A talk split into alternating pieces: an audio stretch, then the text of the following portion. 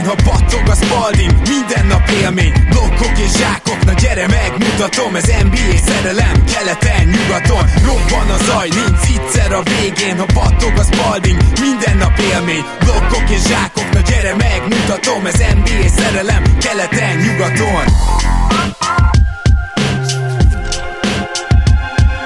Éj jó! Szép napot kívánok! Ez itt a Stars.hu keleten-nyugaton podcast. Én Rédai Gábor vagyok, és mint mindig most is itt van velem Zukály Zoltán. Szia Zoli! Mint majdnem mindig. Szia Gábor, örülök, hogy itt lehetek.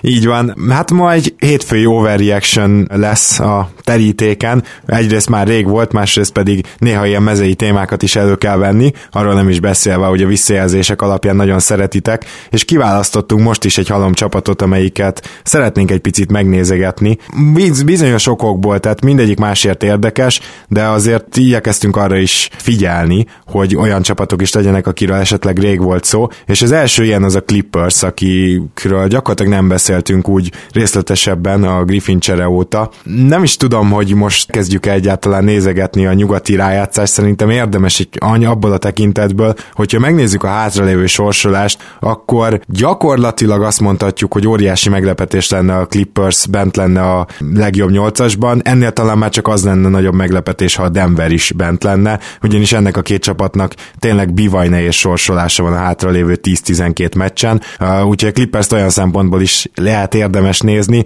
hogy nagy valószínűséggel a kilencedik gárdáról beszélünk nyugaton.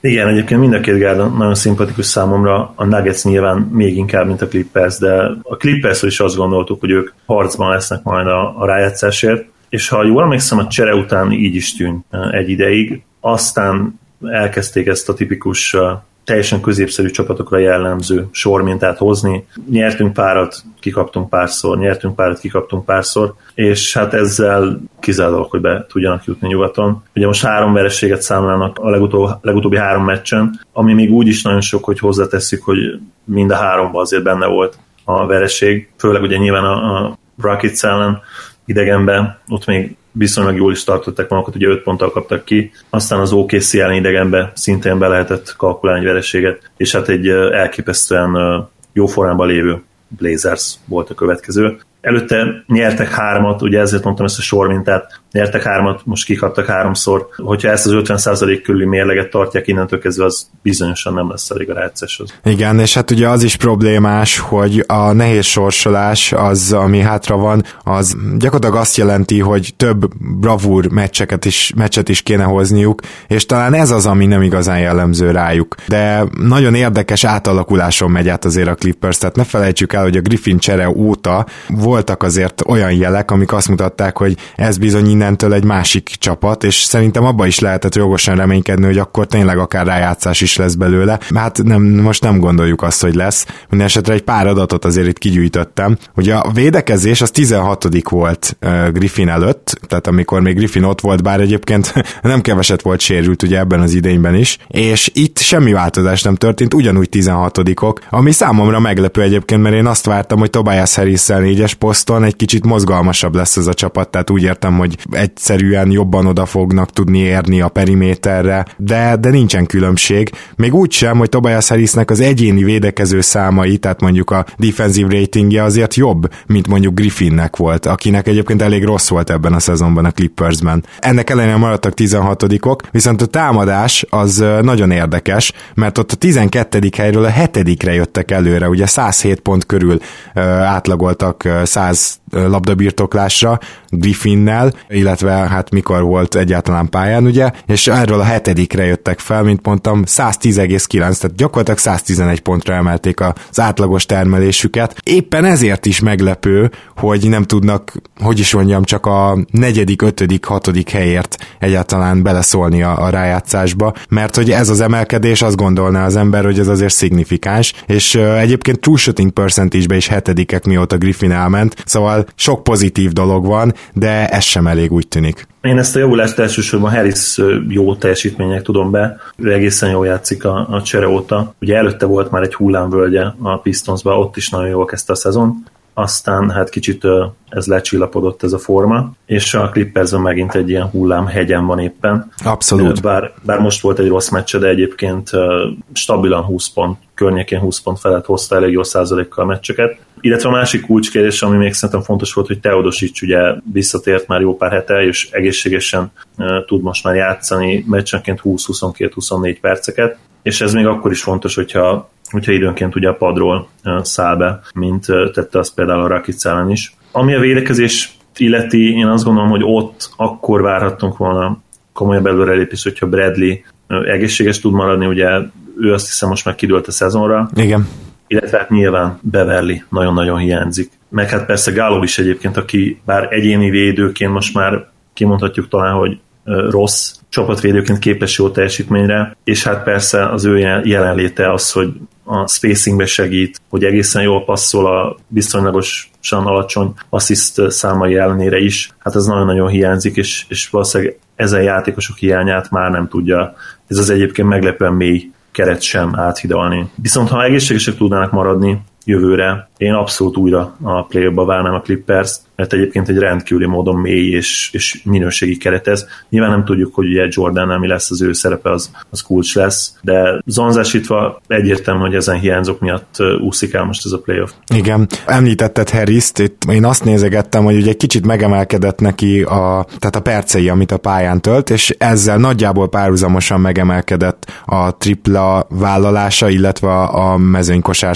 vállalása, de a százalékok azért egy kicsit nőttek, tehát két-két százalékot mindkét esetben. Viszont ami nagyon érdekes, hogy 0,3-ról 0,8-ról nőtt a blokk átlaga, ami azért ugye több, mint dupla, de ezek még kis számok. Szóval 0,7-ről 1,5-re ment fel a stíl, ami viszont azt gondolom, hogy elképesztő emelkedés, pattanózni is jobban pattanózik, 5,1-ről 6,8-ra, tehát itt csak azt, arra akarom felhívni a figyelmet, egyébként az assist száma is felment, és a turnover meg nem annyira, hogy, hogy egyszerűen hatékonyabb úgy tűnik a Clippers rendszerében, és hát ez Stan Van Gundy is elgondolkoztat. Na mindegy. Ami másik, amit említettél ugye, hogy hát igen, hogy mi lesz jövőre, mert egyetértek veled, ha itt most mindenkit igazol, visszaigazolnak, és mondjuk Beverly is, meg Everybody is tegyük fel, hogy egészséges, és korábbi önmagukat adja, akkor ez tényleg egy playoff csapat. Csak az a kérdés, hogy ezt megtehetik-e, egyáltalán lesz -e olyan szabad ügynök, aki őket választaná, mert hogy jelen pillanatban 57,8 milliójuk van lekötve,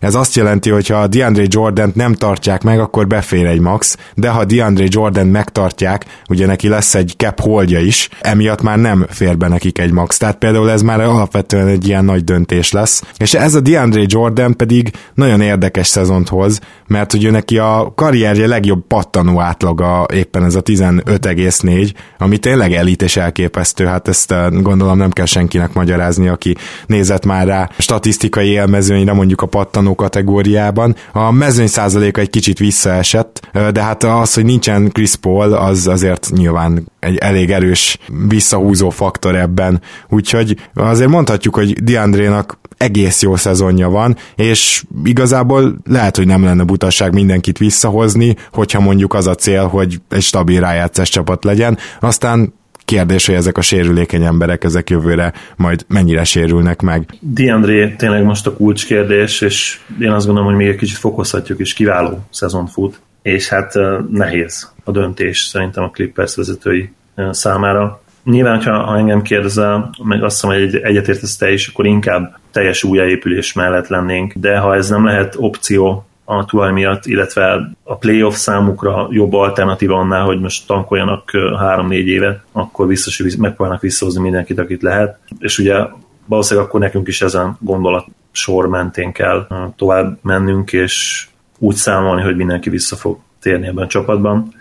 És ha ez így lesz, és végre egyszer egészségesek tudnak maradni, mert egy Clippers csapatnál lehet, hogy kicsit naív vágy, akkor én tovább is mennék, és, és azt mondanám, hogy szerintem akkor ilyen hatodik hely és ötödik helyért is küzdhetnének akár jövőre, és nem is feltétlenül a, a nyolcadik helyek, helyért, a hetedik, nyolcadik helyekért, mint ahogy most. Igen, nem teljesen egyetértünk. Nézzünk meg egy másik nyugati csapatot, az Oklahoma City thunder mert hogy ők viszont nagyon belelendültek. Most egy egészen fantasztikus meccset játszottak a raptors ahol nekem nagy sajnálatomra, és nem kis bírói segítséggel, legalábbis én így láttam, le is győzték a Raptorokat. Minden esetre bírózás ide vagy oda, ez egy nagyon jó meccs volt, ahol egyik csapat sem tudta megfogni a másikat, és az OKC bizony ebben a tehát ebbe az irányba indult el. Cory Brewer lenne a nagy megfejtés, de azért nem arról van szó, hogy Brewerrel úgy védekeznek, mint a Robertson lenne ott, hanem arról van szó, hogy Cory Brewer jött, és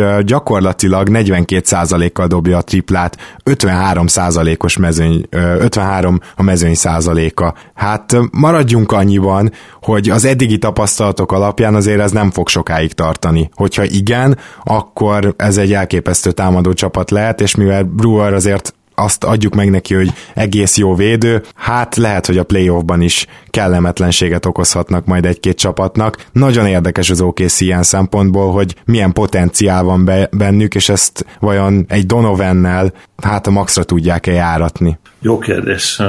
Lehet, hogy elő kéne venni a varázsgömbünket, hogy megkapjuk a választ. Azért, ha valaki egy pisztolyt szorítana a fejemhez, és tippelnem kéne, én azt mondanám, hogy nem. Donovan a leg, legszorosabb, legfontosabb meccsapokban nyilván gondolok konferencia elődöntőre, konferencia döntőre esetlegesen. Ott én azt gondolom, hogy alul maradna, akár D'Antonival, akár Körrel szemben. Popról ugye, ne is beszéljünk. Azért nagyon érdekes párharc lehetne, hogyha Kawai fel tud épülni a playoffra, és mondjuk, ha nem is 100%-os, de ilyen 90. Uh-huh. És a Spurs mondjuk bejön az ötödik helyre, akkor ez rögtön egy first round, rögtön egy elsőkörös matchup. Igen, hát ugye Spurs gyakorlatilag 8-tól 5-ig, sőt talán 4 még lehet végezhet bárhol. Úgyhogy ez nagyon érdekes. A, a Blazers most nagyon nagy formában van, lehet, hogy nekik már odaadhatjuk a harmadik helyet nyugaton. Igen, viszont az OKC is ezzel a formával azért elég erősen kezd bejelentkezni a negyedik helyért, és hát ugye az is kérdés, most azon túl, hogy Brewer meddig dob így, azon túl az is kérdés, hogy most Carmelo Anthony végül elfogadta el magában azt, hogy ő itt most gyakorlatilag negyedik opció. Tehát, hogy egyértelmű, hogy Adamsre most sokkal többet játszanak meg. Adams ugye hatékony is nagyon, elképesztően jó elzárásokat ad, igaz, hogy legalább a fele moving screen, de hát tudjuk, hogy van ez az NBA-ben, és azt kell, hogy mondjam, hogy a Westbrook Adams 2-2 az még mindig körülbelül a leghatékonyabb játéka az OKC-nek, és emellett még van egy hatékonynak mondható játékos Paul George, aki idén nagyon jól is dobja például a triplát, ami ezen a bizonyos hatékonyságon rengeteget emel, és hát Carmelo Anthony jelen pillanatban egy kicsit úgy tűnik, mintha egy ilyen shooter szerepben tündökölne, és néha megkapja a labdát, és akkor egy-egyben is megoldja, ami megjegyzem tökéletes, tehát ő most erre jó tehát ne legyünk tévedésben, egy pillanatig nem gondolom, hogy nagyobb szerep kellene neki, abban viszont nem vagyok biztos, hogy ő ezt így elfogadja teljesen hasonlóan látom ezt az egész szituációt. Ugye felemlegettük már párszor a, a csere utáni nyilatkozatát, amikor egy újságíró megkérdezte tőle, hogy hatodik emberként hajlandó lenne, hajlandó lenne játszani, sőt talán azt is sugalta, hogy, hogy ez a szerep is várhatná Antonira, aki hát pofára röhögte az újságírót. Azt számomra egy nagyon arrogáns és hát kicsit ilyen egy nyelvtanmacs de, deluzionális oh. dolog volt Melótól. Téveszmés, akkor fogalmazzunk így, téveszmély vannak Melónak.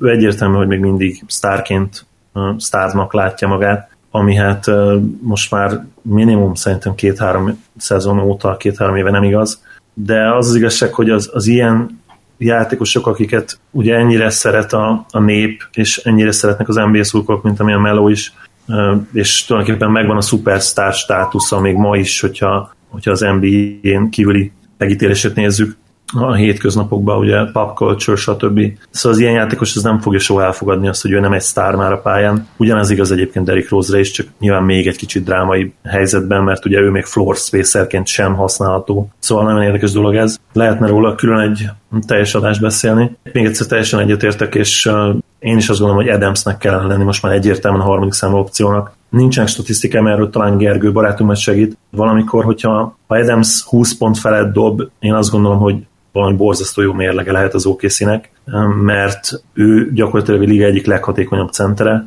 Bizony. van egy nagyon-nagyon alulértékelt támadó repertoárja a festékből, mindenféle horkókat mindkét kézzel meg tud oldani. Van ez, van ez a kis flótere, és persze kőkemény játékosról beszélünk, aki elit támadó pattanozó is, és ráadásul a büntetőket sem dobja olyan nagyon rosszul. Ha, ha jól emlékszem, ilyen, ilyen 60% környékén, 65% környékén Ebben a szezonban mondjuk ez kicsit kevesebb, de de egyébként én úgy, úgy emlékszem, hogy így szokott lenni. Szóval már nem is nagyon lehet neki azért oda ütni, mint mondjuk egy DeAndre-nak Hát igen. Jordan régen, vagy egy, vagy egy Andrew, André Drummondnak. Hát igen, és ne felejtsük el azért, hogy nem csak jó elzárásokat ad, hanem utána egy nagyon jó rollman is, tehát tudja pontosan, hogy hogy kell Westbrookkal együtt bemenni, ami, ami azért egy külön képesség, tehát azt hinné az ember, hogy ez a legegyszerűbb, de szó sincsen róla. Rengeteg olyan center van, aki ebben ö, egyáltalán nem jó, meg, meg hát ez nyilván tapasztalat kérdése is. Na mindegy, azt elmondhatjuk szerintem, hogy az se semmi, hogy Adams úgy vezeti a támadó pattanókban a ligát, hogy 9,1-et szed összesen, ami az összes pattanókat tekintve nincs benne az első tízben, bőven nincs. Úgyhogy ez, ez nagyon érdekes, de valahol nagyon hatékony is, mert ezért a modern NBA kezd fele elmenni, csak nyilván ennek a magas emberek sosem örülnek majd, hogy a védőpattanóknál inkább minél jobban ki kell zárni az embert, akár pattanjon át fölötted, mert akkor bejön a kicsi és megszerzi, ami esetünkben legtöbbször ugye Westbrook. És most félre azokkal az elméletekkel, hogy akkor ő most direkt átengedi Westbrooknak, lehet, hogy ilyen is van, de az biztos, hogy ő egyáltalán nem sajnálja azt, hogy most akkor nem 13 pattanót átlagol, hanem csak 9-et, és a támadó pattanóknál pedig megmutatja, hogy ő mennyire jó a palánk alatt. Abszolút, ugye Adams tényleg ez a mindenek alávetem magam csapatjátékos, én nagyon-nagyon kedvelem, megmondom őszintén, minden csapatnak szüksége lenne egy Steven Adamsre.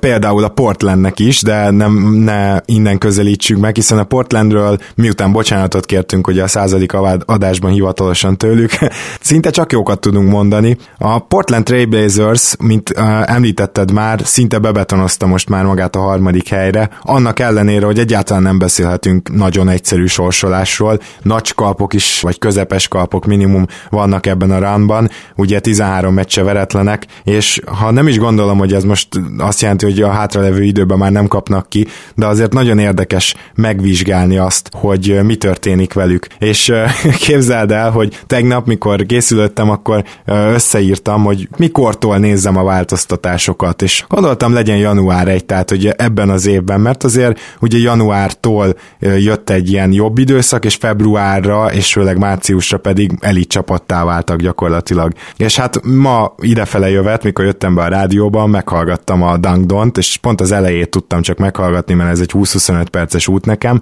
amiben benne volt a Portland, és Danny Leroux hogy kezdte? Január 1 -e óta a Portland. kösz, kösz.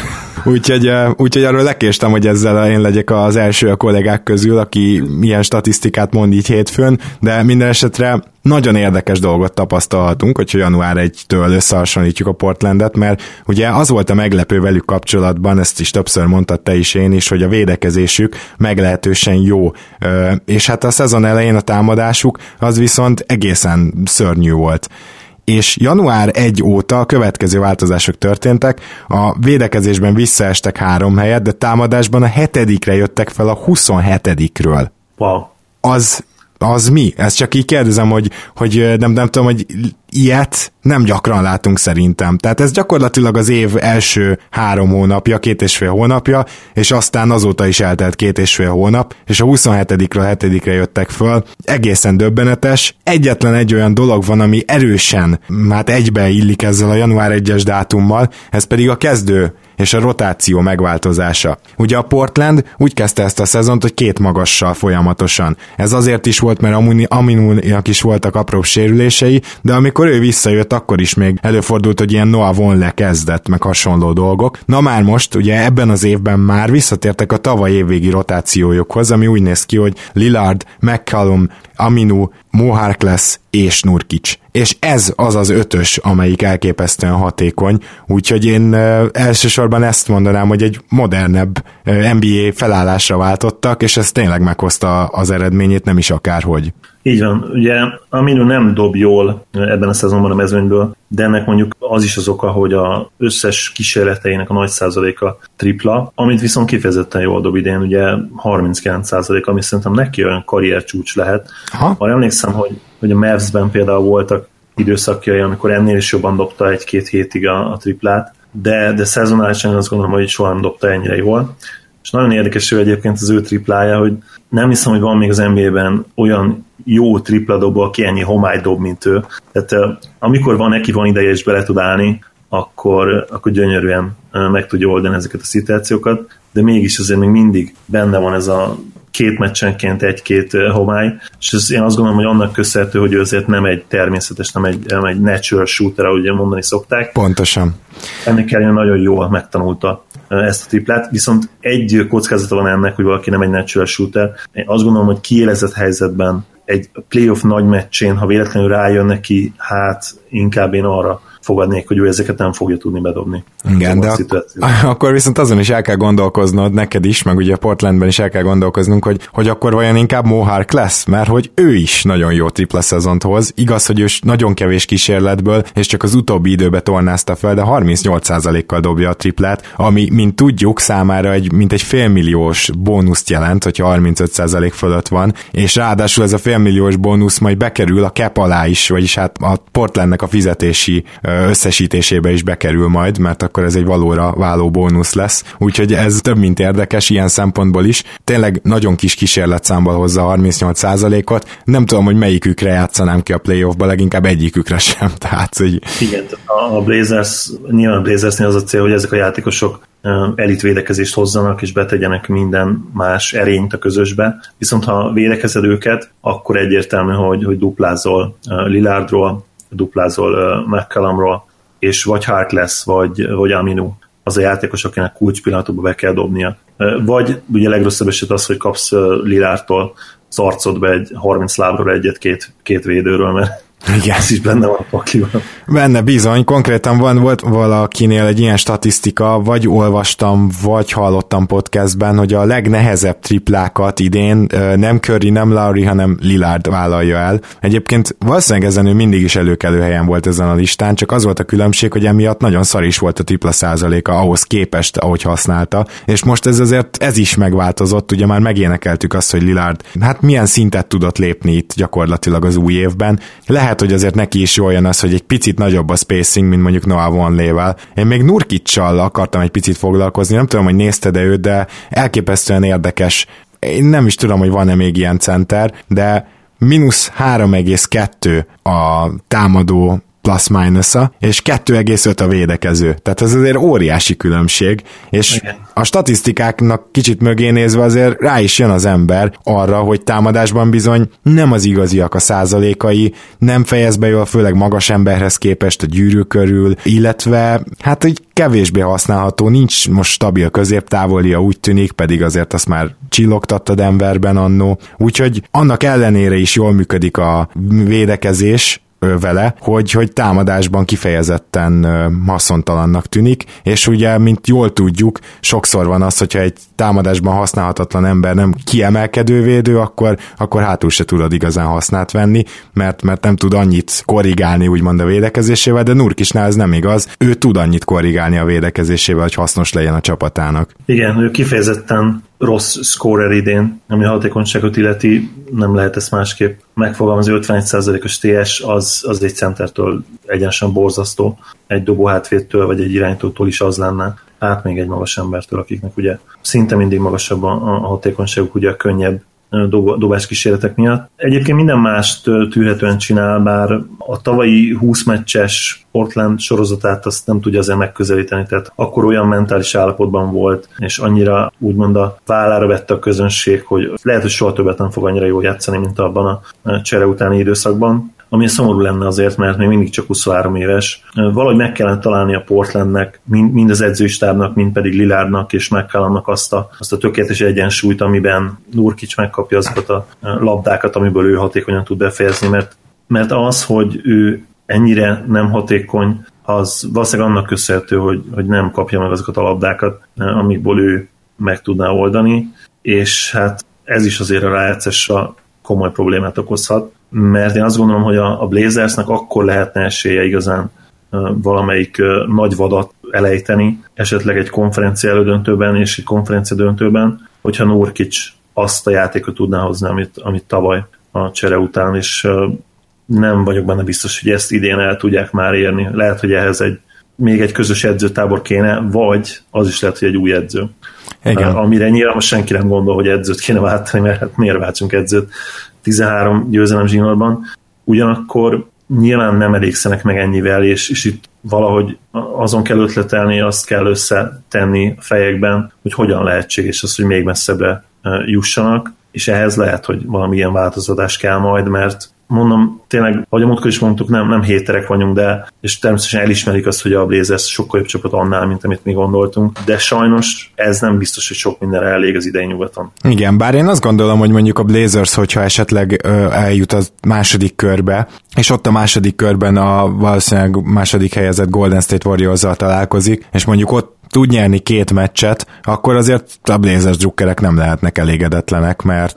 Ebben igazad van, tehát, hogy, És hát ugye az a jó mondjuk az ilyen csapatokban, mint a Blazers, ahol van két ilyen extrém dobó, mint Lillard és McCallum, és főleg ugye Lillard, hogy ha így nekik nagyon elgurul a gyógyszer, és tényleg mindenhonnan beta- betalálnak, akkor, akkor ezzel a star power hogy úgy mondjam, egy-két meccset meg lehet fogni. Ez egyébként nem olyan, amivel párharcokat lehet nyerni, de ettől függ függetlenül azt mondhatjuk, hogy az, hogy mondjuk két meccset elhozzanak egy warriors szemben, az simán benne van a pakliban, főleg ha mellette ezt az ilyen liga 10.-11. védekezésüket tudják tartani. Egyébként hozzáteszem, hogy nekik annak ellenére, hogy nem olyan jó meccsap a Warriors, mégis megy ellenük, és ezt majd egy kicsit jobban meg kell, hogy fejtsem, hogy ez miért van, mert én azt gondolnám, hogy egy Nurkicsot a Warriors ellen szinte nem lehetne pályán tartani, és Nurkics köré épül ez a védekezés, szóval ebben, ebben ez a furcsa hajlok arra, hogy egyetértsek veled, és ez még egy érdekes dolog lesz, amire figyelhetünk majd a, a nyugati rájátszás során. Ha már ennyit beszéltünk nyugatról, akkor most lehet, hogy érdemes lenne átmenni keletre, ahol egy olyan csapatot PC-ztünk ki magunknak, amelyről szintén elég rég nem volt szó. Ez pedig a Bulls, amely hát a Mirotic cserét követően, illetve a Mirotic cserével mondhatjuk, hogy visszakapcsoltak azért egy-két fokozattal. Ugye emlékszel, hogy amikor legutoljára beszéltünk róluk, még azt fejteget, lehetnek-e ők az idei Heat, aki uh-huh. majdnem bejut a play vagy ők akár esetleg be is juthatnak. Hát aztán észbe kaptak a Bulls drukkerek örömére, én azt gondolom, többségük örömére. Valószínűleg és nem, nem hajszolták ezt az elérhetetlen álmot, vagy majdnem elérhetetlen álmot, hanem inkább ugye a draftra koncentrálnak teljesen egyértelműen most már. Hát itt konkrétan olyan kiültetések voltak a Bullsnál, hogy a liga leszólt, hogy azért a teljesen egészséges Robin Lopez és Holiday úgy miért nem játszik egy ilyen tíz meccs óta. Tehát kaptak a ligától egy ilyen levelet, úgyhogy igen, az elmondhatjuk, igen. hogy ennyien szóval tankoltak. Igen, és az ő példájuk tökéletesen megmutatja azt, hogy a játékosok nem tankolnak. Tehát a vezetők itt próbálkozhatnak, mint ahogy próbálkoznak találkoztak is, illetve Hoiberg is, vagy ugye önszántából, vagy leszóltak neki is, hogy hello, kapd össze magad. Tehát itt volt olyan konkrétan, hogy negyedik negyedben a, az aktív keretből is, amelyből már hiányoztak veteránok, az aktív keretből is a legrosszabbat tette pályára, a legrosszabb ötöst. Igen. És, és így is nyertek egy meccset egyébként. Ugye a Mavsemhez hasonlóan ők is alul maradtak a, a Tigris macik ellen. Tudod, miért hívom őket Tigris maciknak most? Um, hát nem tudom, de van Tigers is, tehát azzal tudnám összekötni. Tigris tank, tudod. Ja, Tigris tank, ó, értem, tehát akkor így, mert van Memphis Tigers is, úgyhogy igen, jó, jó, jó. És ugye ezelőtt már a Hawks is legyőzték egyébként, és az ilyen győzelmek azért azt fogják valószínűleg jelenteni, hogy, hogy nem lesznek ott a legrosszabb három csapat között, és inkább ők is ott a mavs lesznek harcba valahol ott az ötödik, hatodik, negyedik esetleg, egy esetleg negyedik helyekért. És a, ami, ami a fő oka ennek, én azt gondolom, hogy, hogy van azért több olyan éhes fiatal játékosuk, akik bizony nem játszanak rosszul, sőt, elég komoly potenciált is megcsillogtatnak. Én a magam részéről például főleg Portisztó vagyok el, elalélva, aki hát lehozott egy ilyen borderline All-Star hónapot februárban, és ugye Dan miután visszatért február második felében, ott volt több pocsék meccse is, de azért nyilván az ő jelenléte is sokat ért. Így van. Igen, főleg, hogy Dannak azért ez a beharangozott védekezés, ez azért megvan. Tehát ő tényleg védekezésben tud segíteni a csapaton, az látszik. Ez tényleg nagyon érdekes, hogy egyáltalán hogy lehet értékelni így egy tankoló csapatot, amelyik nem igazán tud elég jól tankolni. Azt kellene megjegyeznünk szerintem itt mindenképpen, hogy ugye a legeslegrosszabb csapatként vártuk a bulls az idei bulls és szó sincsen erről. A fiatalok szinte majdnem mind bejönnek, ugye most David Enwaba az új ilyen Darling, akit feltaláltak, aki szinte egyáltalán nem tud dobni, de ennek ellenére kiváló védő, le tudja pattintani a labdát, és egy a hármas posztról egy ilyen playmakert játszik, és az ő cseréje meg Valentine, akiről majdnem ugyanezt mondhatnánk el, kivéve, hogy Valentine idénre tudta hozni azt a dobóformát, amit vártak tőle már ugye a draft környékén is ugye két éve, úgyhogy gyakorlatilag ott egy-egy ilyen playmaker van a hármas poszton, ez szerintem nagyon érdekes, illetve hát az említett Portis mellett ugye Mark ennek azért annyira elképesztően jó hónapjai nem voltak most, mint a, amit így januárban néztünk, hogy, hogy december-január tájékán, hogy, hogy ez a srác ezt jó ég hogy játszik, de azt simán elmondhatjuk, hogy azért időről időre hozza magát és hoz egy jó meccset. Hát ez nagyon biztató, és ebben a gárdában igazából Zach Levin az, aki, hát hogy is mondjam csak, néha talán dob 20-25 pontokat, de aki egyértelműen szerintem nem, nem fér bele ebbe a koncepcióba. Lehet, hogy ezt másképp gondolják Csikágóban. Én Levint konkrétan, most nyilván nem lehet kirakni, meg hosszabbítottak is vele, konkrétan nagyon szívesen elcserélném onnan. És nem tudom, hogy mondjuk a jövőben milyen posztra érkezik, akár idén-nyáron, majd a draftról ember, de végül is van 1-től 5-ig, hogyha Levint nem veszük bele, akkor 1-től 4-ig. Bocsánat, tehát nem 1-től 4-ig, hanem 1, 3, 4, 5-ös posztokon. Úgyhogy azért önmagában ez biztató a busznak, még ha azzal is jár, hogy itt bizony nem lesz meg nagy valószínűséggel a legnagyobb esély arra, hogy őket húzzák ki az első helyen a Latterin. Igen, én is azt gondolom, hogy a busznak megvan most olyan magja, amiben kéne ez az utolsó korszakos tehetség, mint utolsó puzzle darabka, és akkor, akkor együtt tudnának nőni, úgy is, hogy jelen pillanatban nincsen legit második számú sztár. Van szerintem hogy minimális esély talán van arra, hogy Portis ilyen játékosra válhat. Lehet, hogy sokan nem értenek egyet velem ebben, lehet, hogy te sem.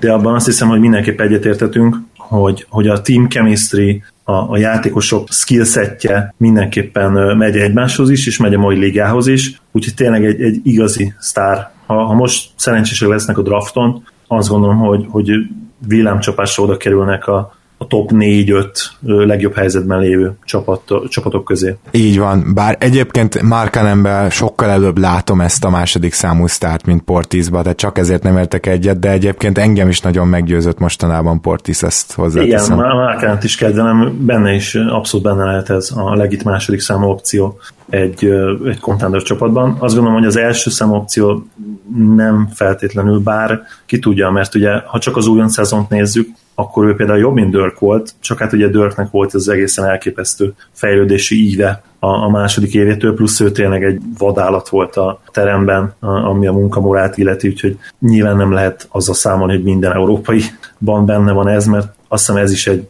egy adottság, egy mentális adottság, és erre nem, nem hiszem, hogy bárki képes. Ugyanígy kezdenek tisztázódni szerintem szépen lassan a szerepek Sacramento-ban, és ezt a két csapatot olyan szempontból is összehasonlíthatjuk, hogy a Sacramento is jelenleg úgy tűnik, hogy egy picit túl jó lett hirtelen ahhoz, hogy betankolja magát a legtöbb lateri labdához, vagy labdáig. Viszont a kings kapcsolatban mégiscsak egy olyan dologgal kellene kezdenem, amiről ilyen jótékonyan hallgattam egész évben, mert hogy én ugye beharangoztam, hogy Willi Coliszteinnek micsoda szezonja lesz, ez tényleg ez volt a megérzésem, és úgy gondoltam, hogy most úgy, hogy Cousins nincs ott, ő rá sokan nagyobb teher hárulhat. És amikor nézem Willi Coliszteint, akkor, akkor sosem okoz úgy igazán csalódást, látom, hogy valóban nagyon mobilis, valóban hosszú, ki tud váltani, palánk alatt is tud védekezni, néha láttam, hogy elenged egy középtávolit egész jó dobó mozdulattal. Ennek ellenére, hát Willi Kolliszteinnek a, a szezonja összességében nagy csalódás, és elsősorban impact szempontjából.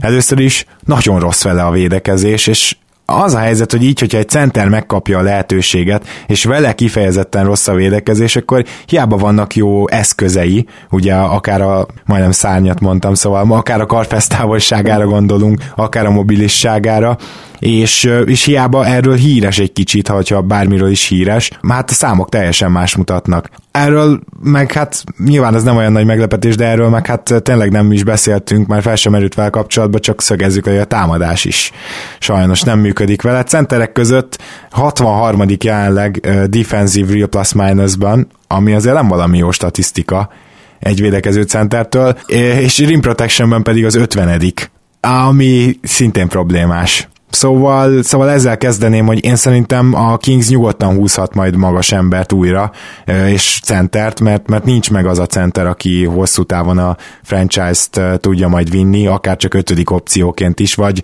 vagy talán mondjuk ötödik opcióként esetleg, de, de hogyha Ejtont ki akarják húzni, akkor, akkor azt mondanám, hogy húzzák. Érdekes, hogy említetted Willi Kolstein. Nem emlékszem, hogy beszéltünk el egy ominózus interjújáról, ahol Kristapsról beszél, Porzingisről. Olvastad azt? Nem, nem. Beszéljünk róla, mert azt hiszem, hogy ez fel fog tárni bizonyos dolgokat VCS-sel szemben, hogy, hogy mi is lehet nála baj. Ugye ezt nyilatkozta, hogy, hogy önződnek kellene a pályán, egy, egy 2 per 6-os meccs után mondta ezt, és ugye akkor 8,9 pontot átlagolt épp a szezonban. Támadásban el kell jutnom arra a pontra, hogy egyszerűen megtámadom a védőmet hozzá hasonlóan, ahogy, ahogy képét csinálja. Ahogy nézem a meccseit, ahogy játszik, ez az, ami a szemet szúr egyből. Azt gondolom, hogy ugyanolyan testem van, ugyanaz a testtípus, ugyanaz a magasság, ugyanaz a készség, Hű. Ugyanaz a szín, ugyanolyan szintű készségem van, egyszerűen annyiról van szó, hogy, hogy a meccsen is oda kell tennem magam. Szóval, szóval gyakorlatilag az ő skillsetjét képész hasonlítottam, ami hát elég brutális, mert de nem az, hogy nincs olyan szinten, szerintem teljesen más. Igen. Az skillsetjük. És ez számomra azt mondhatja, hogy VCS, furán egy VCS a WC miatt, tehát Willi Kolstein-nél lehet, hogy ilyen kosárlabda IQ problémák is vannak, illetve nem, nem nagyon tudja objektív megítélni a saját játékát, illetve hogy miben kell még fejlődnie, és ez az, ami aggasztó. Tehát ha amikor egy játékos egy ilyen nyilatkozatot megteszi, és itt most nem arról van szó, hogy most haragszom rá, hogy képihez merte hasonlítani magát, én, mint képi szurkol haragszom rá ezért. Nem, hanem egyszerűen arról van szó, hogy ő, mint játékos tényleg egy, egy ilyen rossz összehasonlítást megtesz, mikor az ő játékuk stílusban is gyakorlatilag teljesen más, skillsetről is beszéljünk, az számomra azt mondatja, hogy ő nem igazán látja át olyan szinten a játékot, ahogyan kellene egy, egy NBA magasnak, és főleg egy fiatal magas embernek, aki ugye jó esetben még fejlődhetne akár 4-5-6 évig is, mert magas emberek olyan 26-27 éves korukra szokták elérni a, a peak éveiket, és akkor vannak ott fizikálisan és készségben is a, a legmagasabb szinten, amit, amit nagyjából elérhetnek. Szóval ez problémás. A kings kapcsolatban pedig érdemes tényleg megjegyezni, hogy míg net ratingben a második legrosszabbak a ligában, ami a mérleget tekinti, csak a hetedik legrosszabbak, úgyhogy itt is hát valami nem stimmel. Ugyanúgy, hogy a Mersnél, csak ugye a Mersnél kicsit fordítva, tehát az ő net ratingjükkel ilyen tizedik helyen kellene lenni, és most azt hiszem jelen pillanatban 5 hatodik helyen lehetnek ott, ami a tankcsatát illeti. Hát igen, itt ez, azért ugye ez... ezt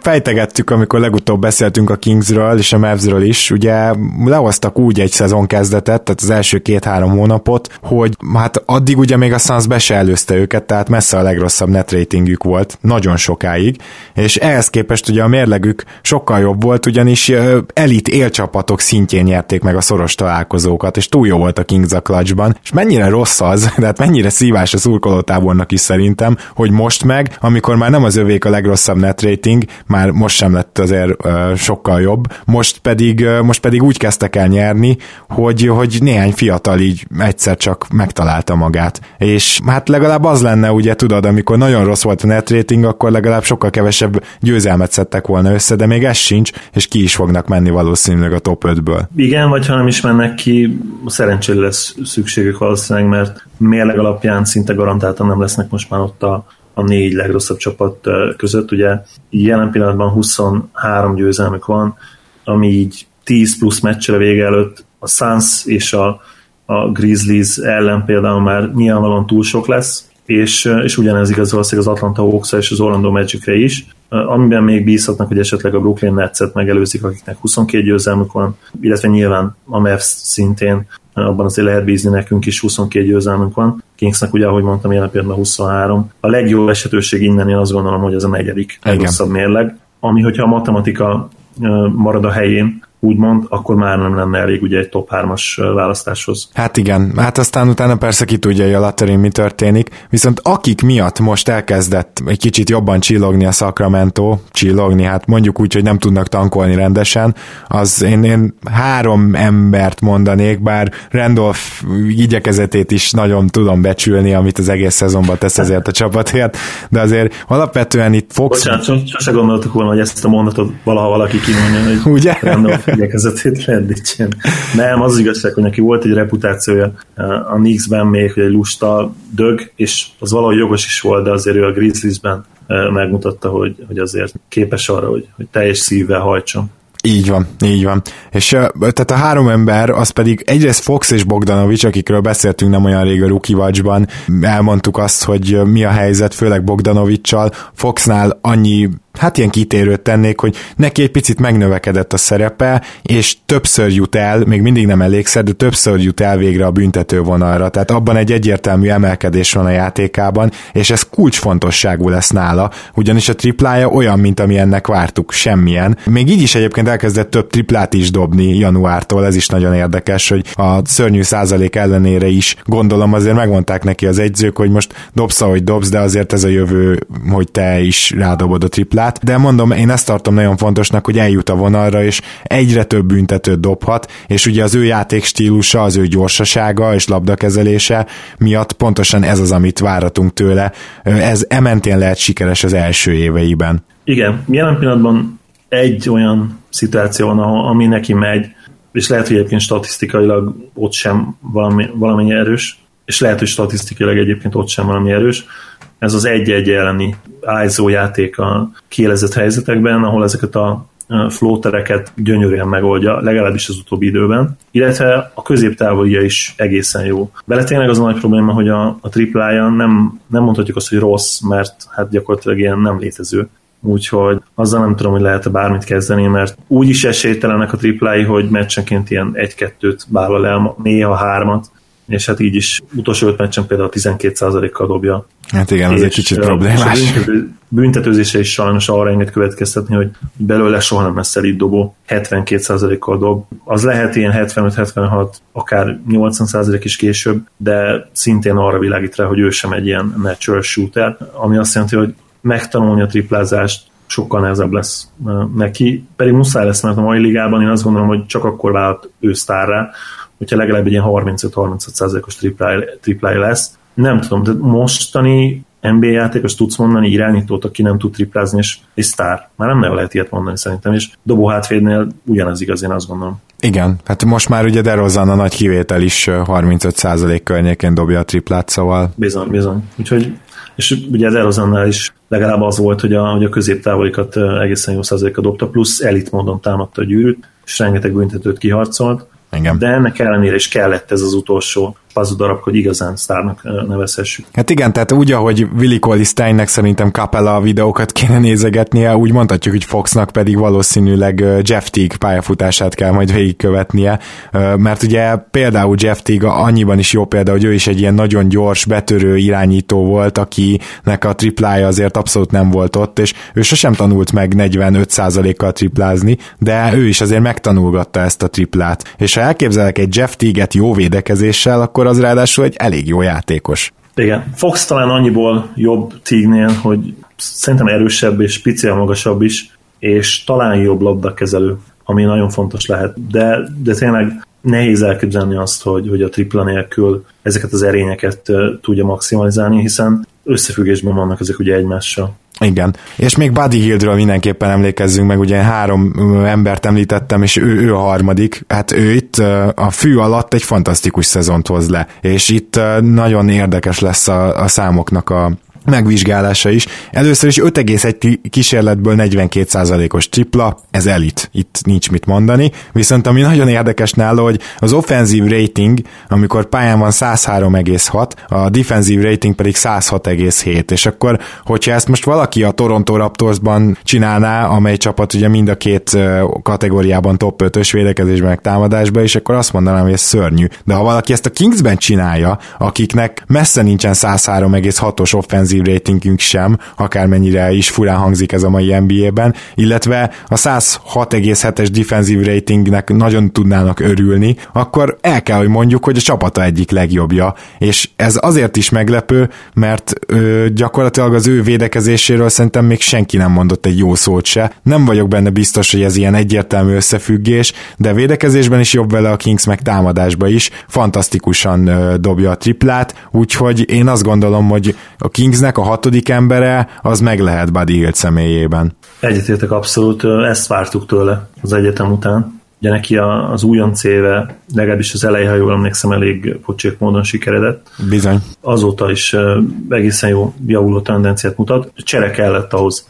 Úgy látszik, hogy ő tipikusan egy olyan játékos volt, akinek az új környezet megtette hatását, pozitív változásokat idézett elő, és, és azóta is tulajdonképpen konzisztensen jól játszik. És a harmadik játékos, akit említette, az ugye Bogdanovics. Igen. Róla is egy kicsit beszéltünk, mert azt hogy még nem emeltük ki. Én mondtam már, hogy szerintem jelen pillanatban a, a Kings egyetemen legjobb játékossal, most már egyre többet adják a kezébe a labdát. Itt most már kijöttek ilyen 8-10 asszisztos meccsek is, volt egy 5 asszisztos Kings elleni nemrég, ahol nem mennek ki a dobás, de ugye a nagy triplát a végén sikerült rádobnia. Mármint az nem, a Kings el, az nem a Kings elleni volt, gondolom. Igen, a Warriors természetesen.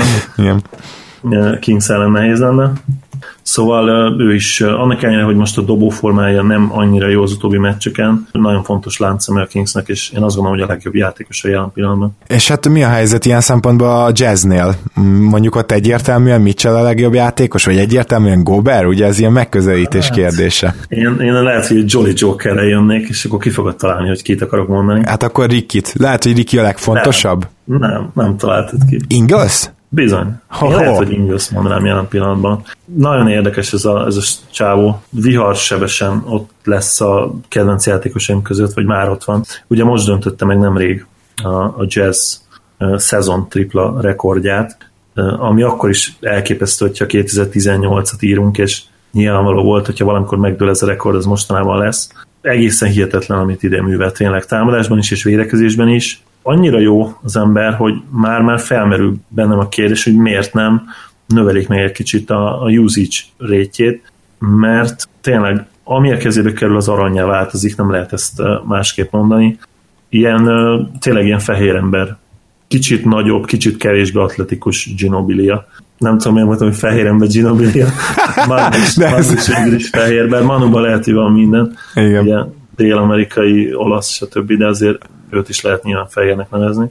Hihetetlen, hihetetlen manus tényleg, nem, nem tudok róla olyan szuperlatívuszokat mondani, amik túlzások lennének. És ez azért durva, mert azért az ő 12 milliós szerződését, éves 12 millióját még mi is egy picit sokaltuk, pedig már tavaly is kedveltük őt, de az a helyzet, hogy az idei, ahogy mondta Kiri is annó annak idején, ugye 95. adás talán, hogy, hogy hát mondták neki, Inglesnek, hogy hát igen, el kéne vállalni több triplát, és simán megcsinálta. Most azt látjuk, mert ezt így nem mondtad ki külön, de ugye erre utaltál, hogy gyakorlatilag svájci bicska lett az ember, tehát a megnövekedett usage több assziszt jár, több lepattanó jár, nem, nem lett jelentősen több az eladott labdája, tehát kiderül az emberről, hogy így csúcsra lehet járatni, és egy ilyen mini Otto Portert kapott így a jazz ezzel a szerződéssel egy 30 éves ausztrál játékostól.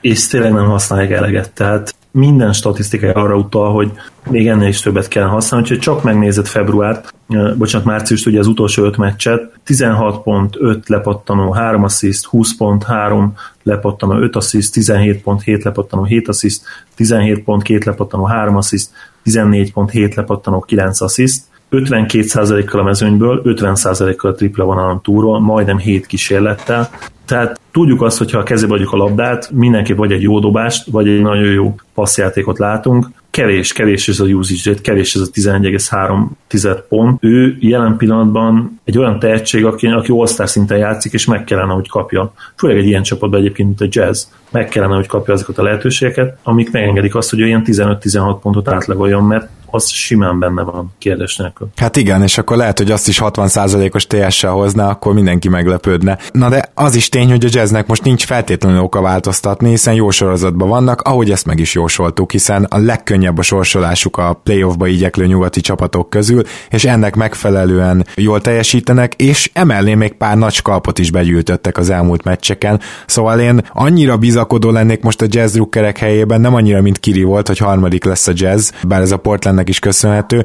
Az lehet, hogy a Jazz a negyedik helyért még, még bejelentkezik, és még fut egyet, de az ötödik helynél most már nem adnám alább. Tehát azt gondolom, hogy a Jazz drukkerek most már legyenek nyugodtan csalódottak, ha ötödik helynél hátrább végez az a csapat. Abszolút, ugye csak, csak az OKC 8-2-es futása az, ami azt mondatja velem, hogy, hogy legyünk óvatosak. Ha, ha ők nem lennének egyre kiegyensúlyozottak, mint most, akkor simán beírnám a Jazz már most a negyedik helyre, mert hát a, a csapat kémiája, az összjáték és minden tényleg annyira klappol, elit védekezés, azt hiszem Gergő mondta múltkor, hogy az utóbbi hónapokban az övék egyértelműen a legjobb defensive rating, és, és támadásban is bizony egészen jól teljesítenek mostanában. Ricky nyilván még mindig inkonzisztens, de, de egyre több a jó meccse, és amikor neki például jó meccse van, akkor szinte garantáltan megvan a, a győzelem is. Ugyanez igaz persze Gobertre is, Mitchellre is, és ugye Inglesre is. Ez a négyes lehet, hogy alulértéket jelen pillanatban, ami ha nem is,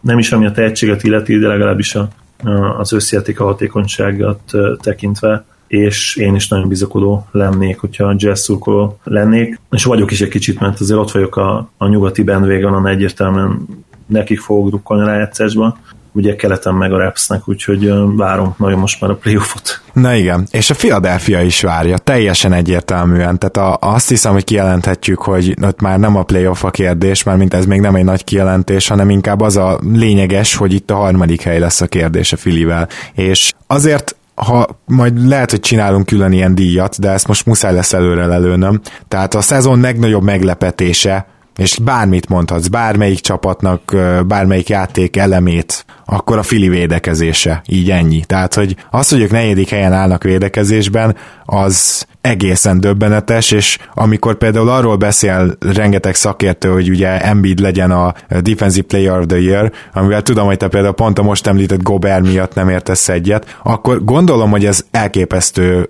nagy faktor lehet ebben, hogy ki várta ezt a majdnem Csikó csapatot, ahol igazából Redik jelenti az egyszem tapasztaltabb játékost, a negyedik helyre védekezésben senki. A, az most még újonc Simonszal, akiről kiderült, hogy bizony védekezésben sem rossz. Ettől függetlenül a kettesben még mindig Redik szaladgál. Covington kétségtelenül jó védő, Saric tavaly, a, a tavalyi Szarics az biztos, hogy ezt a védekezést nem engedte volna a negyedik helyig felkúszni, hogy úgy mondjam. Szinte mindenbe fejlődött. Nem volt rossz Szarics tavaly a védekezésben egyébként. Hát intelligens volt, de még azért nem, tehát szerintem még neki nem volt meg az az NBA rutin, kellett neki az az egy Az biztos, persze. És hát eljutottunk Joel Embiidig, aki, hát tényleg, a legjobb 15 játékosban biztosan benne van jelenleg. Tehát e, ez egészen elképesztő már most. 110,8-as offenzív rating vele a pályán, 100,4-es defensív rating, ugye 100 labda birtoklásra. Hogy ezt elhelyezzük, ez azt jelenti, hogy a 110-es offenzív rating, 111-es, ez ugye a liga top 10, a 100,4-es defensív rating az liga top 2, úgyhogy csak, csak, csak így Embiid kapásból ezeket a net ratingeket hozza, és 28,7%-át szerzi meg a védőpattanóknak. Mondhatjuk, Igen. hogy ez, ez is liga elit. És hiába, hogy még csak 57%-os TS-nél jár, és nem olyan jók még a számai, mint egy magas embernek, ugye 48% a mezőnyből, csak 30,5% tripla nyilván ez lehúzza, és 76,5% a büntetőből. Ebben is folyamatosan javul. A triplája is egyre jobb, bár a március most megint nem sikerült neki, de itt már februárban 34 fél volt a százaléka, úgyhogy gyakorlatilag ha egy picit jobban dobna, akkor már most ilyen 60%-os TSS szezont hozna ekkora defenzív impaktal. Egészen hihetetlen, és azt gondolom, hogyha ő egészséges marad a playoffra, akkor van oka félni bárkinek, akivel a Filion szembe. Igen, hát hogyha nyilván, ha tudja ezt a szintet tartani, Joel, bár az ő mentalitását ismerve azért meglepődnénk, hogyha ő ilyen kisegér módjára viselkedne, amikor a tét igazán nagy. Én is abszolút jó teljesítményt várok tőle. Esetleg az talán benne van, mint veszély, hogy kicsit túlpörög majd, kiállítatja magát egy-két meccsen, úgyhogy emiatt is kíváncsian várom a keleti playoffot. Egyébként minden szóval egyetértek, gyakorlatilag minden szabaddal egyetértek. Top 15-ös játékos egyértelműen Embiid, sőt tovább megyek, hogyha most eltekintünk attól, hogy hogy nem tud még mindig azért úgy igazán nagy perceket játszani, hanem ilyen 30 köré állították be. Ha eltekintjük ettől és impactet nézzünk, akkor top 10-es. Igen. Én, én azt gondolom. Egyértelműen ő és Jokic a két, a fiatal centerek közül szerintem a két legnagyobb impact bíró játékos. Towns mögöttük jön valahol, azt gondolom, még hogyha sokan nem is értenek e- ezzel együtt. Hát de ez, ez szerintem érted, hogy kinek van nagyobb impactja, az gyakorlatilag a számok alátámasztják. Tehát lehet mondani azt, hogy Carl Anthony Towns esetleg jobb játékos Jokisnál, picit sokoldalúbb mondjuk támadásban, de az, hogy kinek van nagyobb impactja, az szerintem ilyen szempontból talán nem is vita kérdés. Hát vagy legalábbis igen, az advanced statok ugye mind mellette szólnak, és ugyanez van Embiidnél is, tehát lehet, hogy nem olyan hatékony, mint Towns, de az advanced statok terén ő is egyértelműen jobb, szóval valami igazságnak kell, hogy legyen lenni mögötte. Az igazság, hogy, hogy a Fili egész kereten nagyon jól van összerakva most azon túl is, hogy, hogy milyen elképesztő tehetségeket tudnak felsorakoztatni mert a rendszer is működik. Szerintem támadásban is működik, bár ott még azért lenne meló, és meló ugye nem kell semmiképpen, de melózni meg kéne Igen. velük és ha lenne egy nagyon jó fulc, az, az milyen sokat érne, gondolj bele most a padról. Ó, hát ezzel külön készültem, az egyik leggyengébb az NBA-ben a padjuk. Egyre nehezebb elhinni egyébként így, hogy most már Belinelli és Ilyasova is érkezett, akik azért támadásban valóban látható segítséget is nyújtottak, de még így sem elég jók. 27-ek jelenleg egész szezont nézve a padok között a pont megszerzett pontban. Tehát Filip adjáról a 27. legjobb, legtöbb pont jön. Alsó 10-ben vannak TS-ben is természetesen, összesen, hatodik legtöbb pontot kapják az ellenfél padjától, tehát amikor a, a padok csatája van, akkor általában elég szarok védekezésben is, és tripla százalékban pedig csak a Lakers padjánál jobbak. Hogy ehhez hát nem kérdés, hogy mekkora segítséget jelentene egy jó fulc.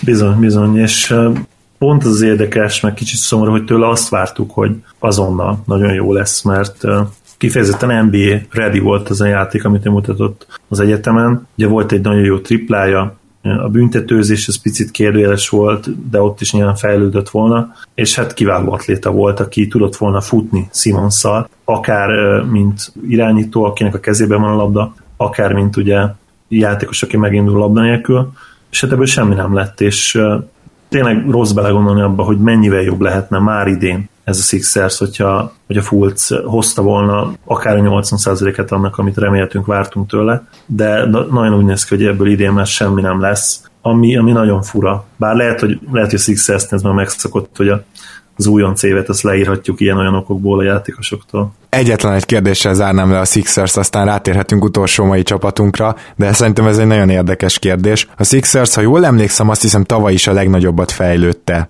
annak ellenére, hogy akkor még volt honnan. Idén is, tegyük fel, hogy vége az alapszakasznak, idén is a legnagyobbat fejlődik, tehát gyakorlatilag sokkal több győzelmük lesz a tavalyihoz képest is, és ebbe a mutatóban az elsők lesznek a ligában, plusz befutnak a harmadik helyre odaadod-e Brad Brownnak a Coach of the Year díjat, úgy, hogy a Toronto történelmi szezont fut mondjuk 60 győzelem, és a Houston pedig megnyeri nyugatot mondjuk 65 győzelemmel. Hát jó kérdés. Lehet, hogy feldobnék egy pénzérmét, egy, egy három oldalú pénzérmét. Nehéz, mert egyfelől onnan is megközelítetted, hogy fiatal csapat, tehát fejlődniük kell, fiatal sztárokkal jött egy Simons idén, aki ugye újonc, de nem igazi újonc, és tudtuk azt, hogy, hogy a passzjátéka lepattanózása, a kosárlabda iq az abszolút NBA ready prospekté teszi őt. Ha innen közelítem meg, akkor persze, hogy fejlődtek egy csomót, hiszen MB eleve most már egészséges, többet tud játszani, és akkor jött egy Simons. Plusz ugye jött egy JJ Redick is, nem beszél ugye Amir Johnsonról, bár ő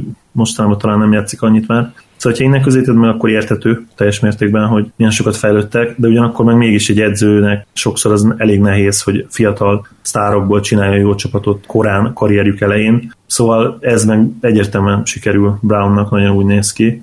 Úgyhogy tényleg, tényleg attól függ, hogy honnan közelíted meg. Igen, bár itt azért tényleg nagyon-nagyon erős ez alapján, amit mondtál, a, hát az a kampányom, hogy Casey kapja ezt most meg, mert ő viszont se új fiatal impaktot, se igazán fiatalokat nem kapott, akik addig nem voltak ott, se pedig egy Chris Paul-t, hanem majdnem ugyanazt a csapatot sem. tudta újra. És, és mégis ugye egy új filozófia volt, amit Igen. nyilván a játékosokon keresztül, de mégis az edző épített fel. Úgyhogy én, én is azt gondolom, hogy inkább ő érdemelné meg jobban. Most és... így, így meggyőztem magam, meg te is meggyőztél engem, is meggyőztük egymást. így, így, így, így, pontosan. És hát van itt egy olyan egyző, akit te lehet, hogy látnoki képességeidről tanúbizonyságot téve betettél azt hiszem az egyzői top 10-es listád végére, talán 10-11. helyre. Én pedig azt mondtam, hogy a top 17-ben sincs benne, de amit most produkál Los Angeles Lakers, abban több játékost is én itt kiemeltem, hogy kire érdemes figyelni, de ne hagyjuk figyelmen kívül azt, hogy Luke Waltonnak a munkája is azért beérni látszik. Igen, meg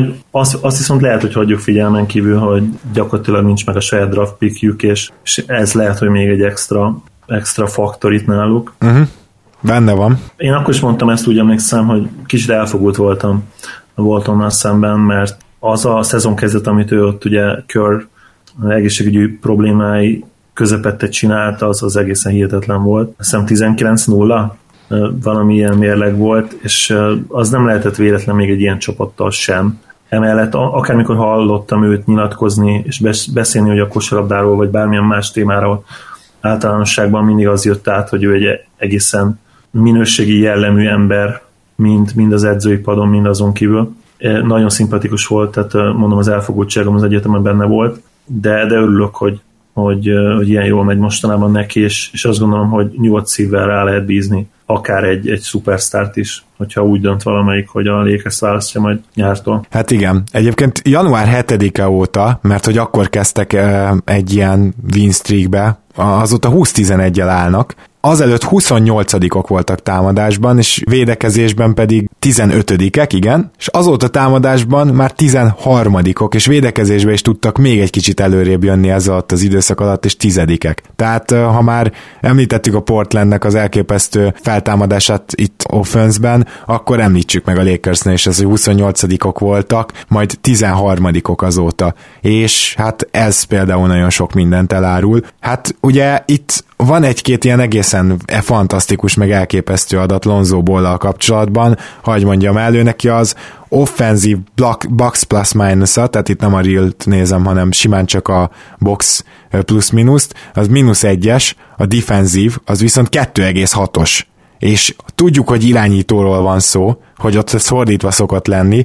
Konkrétan real plus minusban, defensive real plus minusban az irányítók között csak a Spurs murray és Tyus Jones előzi meg, jobb, mint Chris Paul, és így harmadik. Tehát defensive real pass minusban még egyszer ezt rögzítsük, Lonzoból a harmadik, és hát Tyus Jones pedig nem is kezdő irányító, tehát aki előtte van, Murray is úgy nem feltétlenül volt mindig kezdő. Összesen 32 irányító van pluszban egyáltalán védekezésben, real plus minus tekintetében, és csak a 11. helyezett Larry-tól vannak egy fölött. Kettő fölött pedig csak ők hárman vannak, akiket felsoroltam, Chris Paul azt hiszem 1,92. Hát én szerintem ennél nagyobb dicséretet egy újonc irányító védekezése nem kaphat, mint ez a számsor. Abszolút, és Lonzo az igazság, hogy az eye-tesztet is kiállja. Akármikor nézem a Lakers-t, mindig teljesen egyértelmű, hogy, hogy nem nagyon kockáztat, feleslegesen nem csinál hülyeségeket, nem faltol sokat, megtartja a saját jó védő pozícióját, illetve ahhoz tér vissza, hogyha, hogyha esetleg egy pump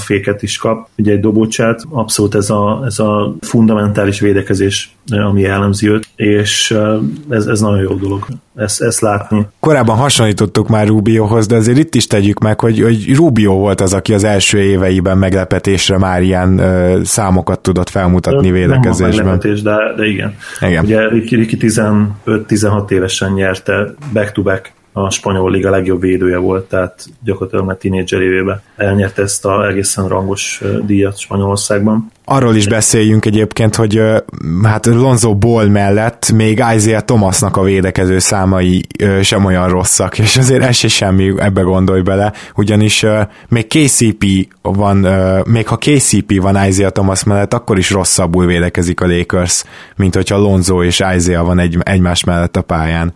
Az hihetetlen, igen. Ugyanaz teszem, örülök, hogy mondta ezt a Rubio összehasonlítást, mert amikor nézem őket, akkor ugyanazt látom.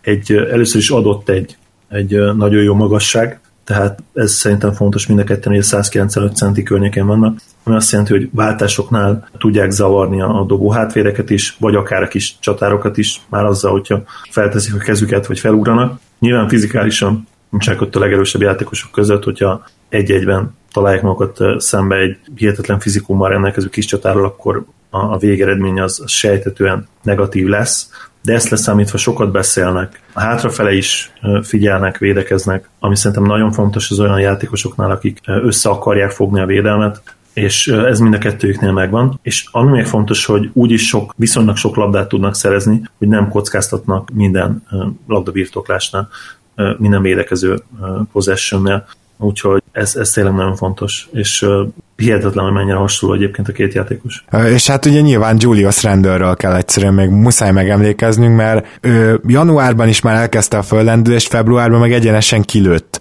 És itt azért bárki megnézheti a pontszerzését, az is nyilván nőtt, az ázaléka is egy picit jobbak lettek, bár triplát még abszolút nem tud dobni, tehát egyáltalán nem. Ezt tényleg úgy kell képzelni, hogy Fox is talán jobban dobja nála a triplát. Viszont az assist számai azok februárban, hát konkrétan megduplázódtak, sőt, addig nem volt meg a kettes átlag, és négy fölé ment. Ez pedig nem jelent mást, mint a kör által ugye egyszer már rendőrre beharangozott Draymond Green pozíciót.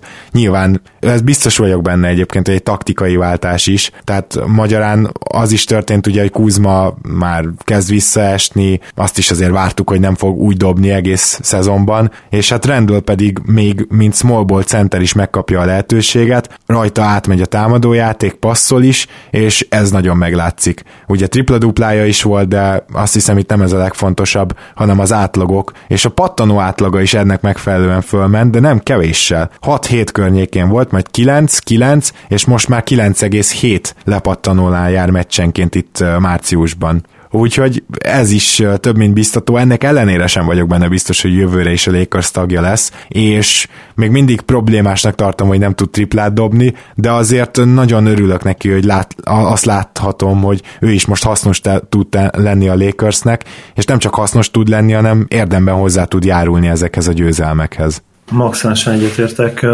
Kicsit megmondom ezt, hogy félek is rendőrtől, mert annak ellenére, hogy mennyire jól játszik az utóbbi hónapokban, én nem adnék neki nagy szerződést a Mavericks helyében, és hát sokszor olvasni olyat, hogy, hogy lehet, hogy az e- Mavericks lesz az egyik célállomása.